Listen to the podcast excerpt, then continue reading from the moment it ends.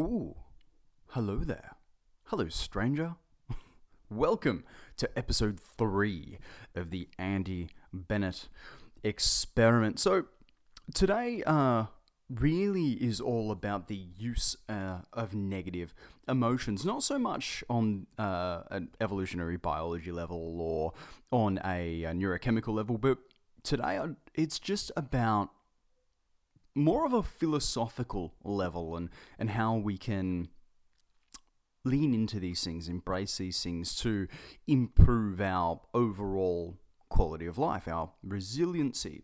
And a lot of this has been sparked by Susan David, who is a psychologist and author of Emotional Agility. In a, a, a short TED Talk clip, she stated the following uh, When we push aside normal emotions to embrace false positivity, we lose capacity to develop skills to deal with the world as it is, not as we wish it to be. Now, of course, no one likes to feel rejection, sadness, worthlessness, or at least for the most part. However, sitting with and leaning into these emotions is, is really vital, in my personal opinion, for developing emotional awareness and emotional resiliency. So, we all get inconvenienced in, in some way, inconvenienced, put out, confronted by, distracted by our feelings, yet they occur and will occur again because we're human, because they are flags. The feelings are flags to our psychological or physiological needs not being met in some form or fashion. So the question becomes really what do we do with that information? How can we implement it? How can we use it? And this is where I'll break away from the original source material from from Susan David specifically because I'm curious to know how the opinions and how my views might line up before I've actually read her book.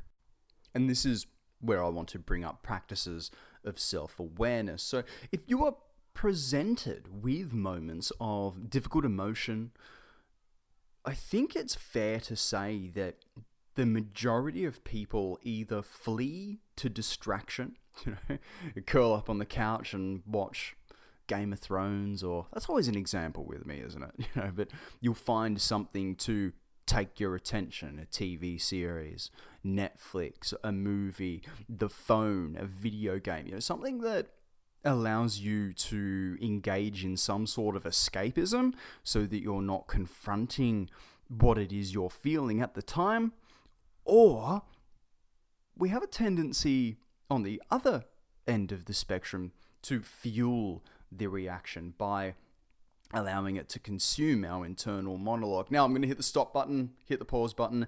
Uh, I should have said something at the beginning that what I'm going on about here is, you know, independent of any sort of cognitive disorder, any sort of anxiety, any sort of depression. You know, this is me just this is me talking about frameworks, but any framework that we use must be tailored for the individual psyche.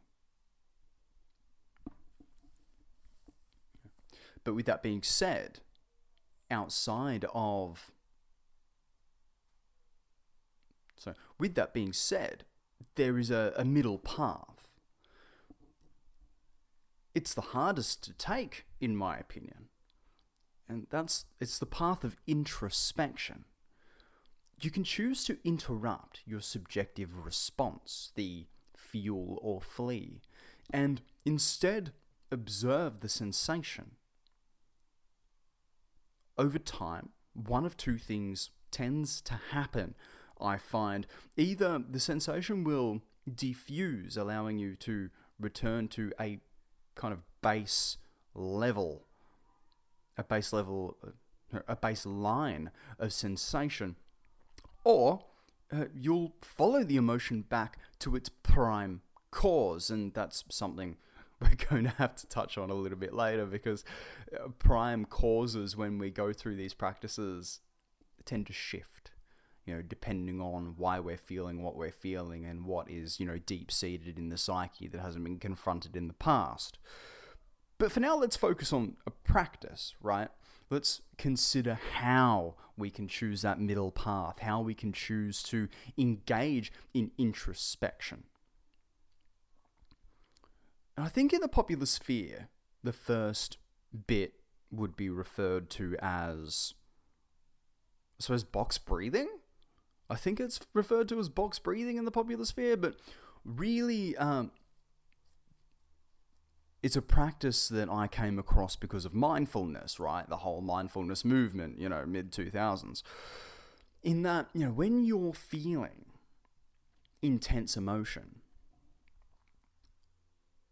practicing breathing and being present with the breath can really interrupt what's happening. Now, the idea here isn't to completely forsake what you're feeling, but the idea here is to put you into a slightly more objective frame of mind so you either A, return to that baseline sensation, or B, get to a you know base enough line sensation that you are able to then observe what is happening to then attain an understanding of it. Because if we attain an understanding, then we can deal with it better when it comes up again in the future. Yay! So, essentially, this this methodology of box breathing, and I do mine a little bit differently, and I'll explain why. But just find a place when you're feeling, you know, these these quote unquote negative emotions, right? Inhale slowly deeply through the nose to a count of four, and it really must be a reasonable count of four, right? So one, two, three, four.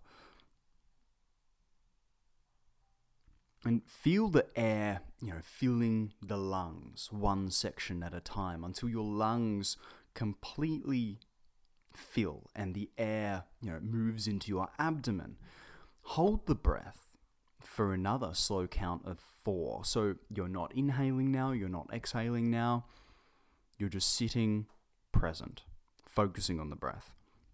Exhale through the mouth after the secondary count of four for the same count. You see why it's called box breathing, it's got four sides, four counts of four.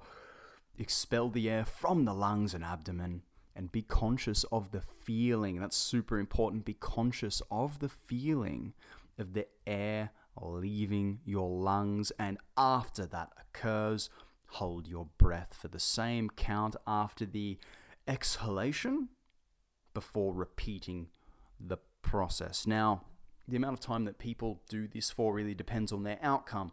You know, some people will perform box breathing through an entire meditative session. I honestly think just for this baseline exercise, you know, if you want to try and head down the path of introspection, you're trying to calm yourself to either return to a baseline or to chill enough to figure out what the hell's going on, then maybe six breaths will be enough for you. Now, the interesting thing about uh, that whole sixth breath concept is that there was a, a study done in, uh, published in 2005, a Japanese study on a whopping uh, 21,000 participants, if I remember correctly. And what they did was they took two groups and studied the relationship between deep breathing and blood pressure. So the subjects were recruited randomly uh, from s- uh, selected clinics and hospitals that were members of a medical association and divided into those you know, into two groups. One group were uh, sitting without deep breathing, and the other group engaged in uh, six deep breaths over a period of 30 seconds. And there's quite a bit of data here, so I'll do a quick bit of cherry picking. But for the sake of this conversation, the group that did six deep breaths prior to measuring blood pressure showed a marked reduction in their baseline blood pressure after the long breaths. So, if we're going to go down this road of introspection and you want to try and calm your state, there may be positive correlation between taking six deep box breaths prior to embarking on this particular introspective journey, just to try and allow you to attain a base level state of observation. And I'll try and remember to put the link to this study in the show notes. Um, so once you've attained, you know, a slightly more chill state, uh, a slightly more centered state, um, I want you to all try and engage in a practice called neutral observation, or at least that's what I call it. Really, this whole neutral observation, the whole neutral observer practice that was taught to me, the best way I can articulate it is to once you've attained that baseline, once you've moved towards an objective state, just find yourself a comfortable position. And you don't have to necessarily close your eyes like meditation. You know, you can gaze at whatever the hell you want to gaze at. But what matters is what's happening internally. As you are observing your thoughts, don't be in them. Be looking at them like you are clouds, for instance. And I know this is, you know, getting into meditation, and this might be a little bit hippy dippy for some of you, but this helps so damn much. Truly, really, if you are struggling with introspection, this helps so damn much. Find yourself a space that is comfortable, where you don't need to focus about your posture. You don't need to focus about, you know, oh, my back hurts when I sit on this chair. Or find the most comfortable place, whether it's sitting on the ground or propped up against a couch, or whether it's laying on a deck chair or in a hammock or hanging upside down from a ceiling fan like a bat, you know, whatever works for you. Close the eyes, open the eyes, doesn't matter. And start thinking about the emotion you felt.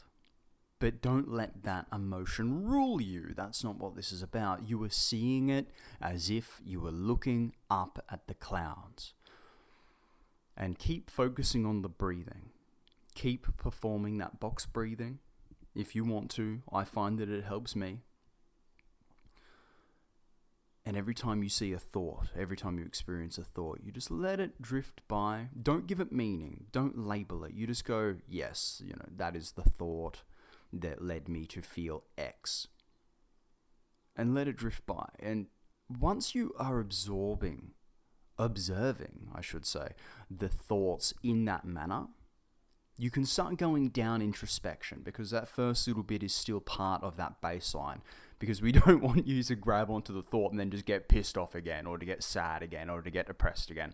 You know, we need you to be able to observe these thoughts in that neutral manner, the neutral observer. So once you see the thought go by, you know, you can reach up and grab that cloud if you like, but you know, you're in control here and you start to think, okay, so what led, why did I react the way I reacted? Why did I react the way I reacted? And it's a petty example, but let's use traffic, right? Let's use traffic. So I'm confronted with uh, unuseful emotion. Let's call that emotion anger, right? For the sake of the conversation. I get cut off in traffic and I'm pissed off. Yes, it was a mild inconvenience, but should that rule my day? The answer is definitely no. So, if I'm struggling with that anger, it keeps interrupting my day, sit down, do what I've just described, and then, you know, grab onto that thought and go, okay, I see the moment, I see what happened. Why did I feel that way? Why did I feel that way? Oh, well, it put me in danger. But everything's all right now nothing bad actually happened. So it's good you can let go of it. Or, but it triggered my anxiety and I'm really, really anxious on the road. Everything's all right now, but why are you anxious on the road? So you can see you can either go back to the baseline and see the thought and neutralize it, or if it requires deeper thought and introspection, you can then follow it down the line, down that introspective line to its prime cause. So if it is the case of, oh, but it triggered anxiety in me, well, that's deeper. That's something deeper. It's not necessarily the person that cut you off. That should be a fleeting moment, in my opinion, of, hey, that wasn't great. Oh, but they might be about to give birth. Let's give, let's give them a wide berth. They can go do them, and I continue on with my day. So if it's triggering anxiety, then you go down the the logical route as when was the last time I felt this way, or what is the prime cause of me feeling this way? And you were in a car accident two years ago, and you were fearful for a moment of repeating that process. Now I understand that. I definitely understand that, but again, in terms of life on the macro scale, you know, it's not necessarily the car cutting you off that is causing you to feel the deep seated anger or danger that you're experiencing right now. It can be the result of programming from that past car accident that you haven't yet come to understand or that you haven't yet processed. And of course, a certain amount of, you know, danger registry is acceptable in this scenario. But again, when we're talking about it, ruling the entirety of your day and irrational, deep seated anger towards uh, that two second interaction, it's not useful to us on the macro scale. It's not useful to us when we're trying to lead our, our lives in the broader scope of things. And I think we can refer to that as a, a fundamental attribution error, and but that's a that's a completely different episode. That's that's a whole standalone episode to get across that concept. but returning back to the original statement, that original quote that sparked off this whole thought process from Susan da- from from Susan David. When we push aside normal emotions to embrace false positivity, we lose capacity to develop skills to deal with the world as it is, not as we want it to be. I feel that engaging in these practices over time will help you to improve your emotional awareness and emotional resiliency. In fact, you can even use that six breath method to interrupt emotions or reactions as they're occurring to give you that moment of, oh, hang on, is this useful? Am I attributing are these emotions attributed to this cause? Is it coming from somewhere else? You know, you can engage in that introspective process in the moment. These are tools. These are tools that will help you deal with the world as it is and avoid that false positivity that Susan David mentioned in the original quote. You know, and therefore, hopefully, the next time you encounter difficult emotions, you'll have these new tools in your arsenal to assist you in processing them and frankly, as growing as a human being instead of engaging in that fuel or flee. Because, as Susan puts it wisely, discomfort is the price of admission of a meaningful life. I hope all of you had some good takeaways from that one. But that's all I have for you on this topic today. This has been the Andy Bennett experiment, and I'll talk to you in the next one.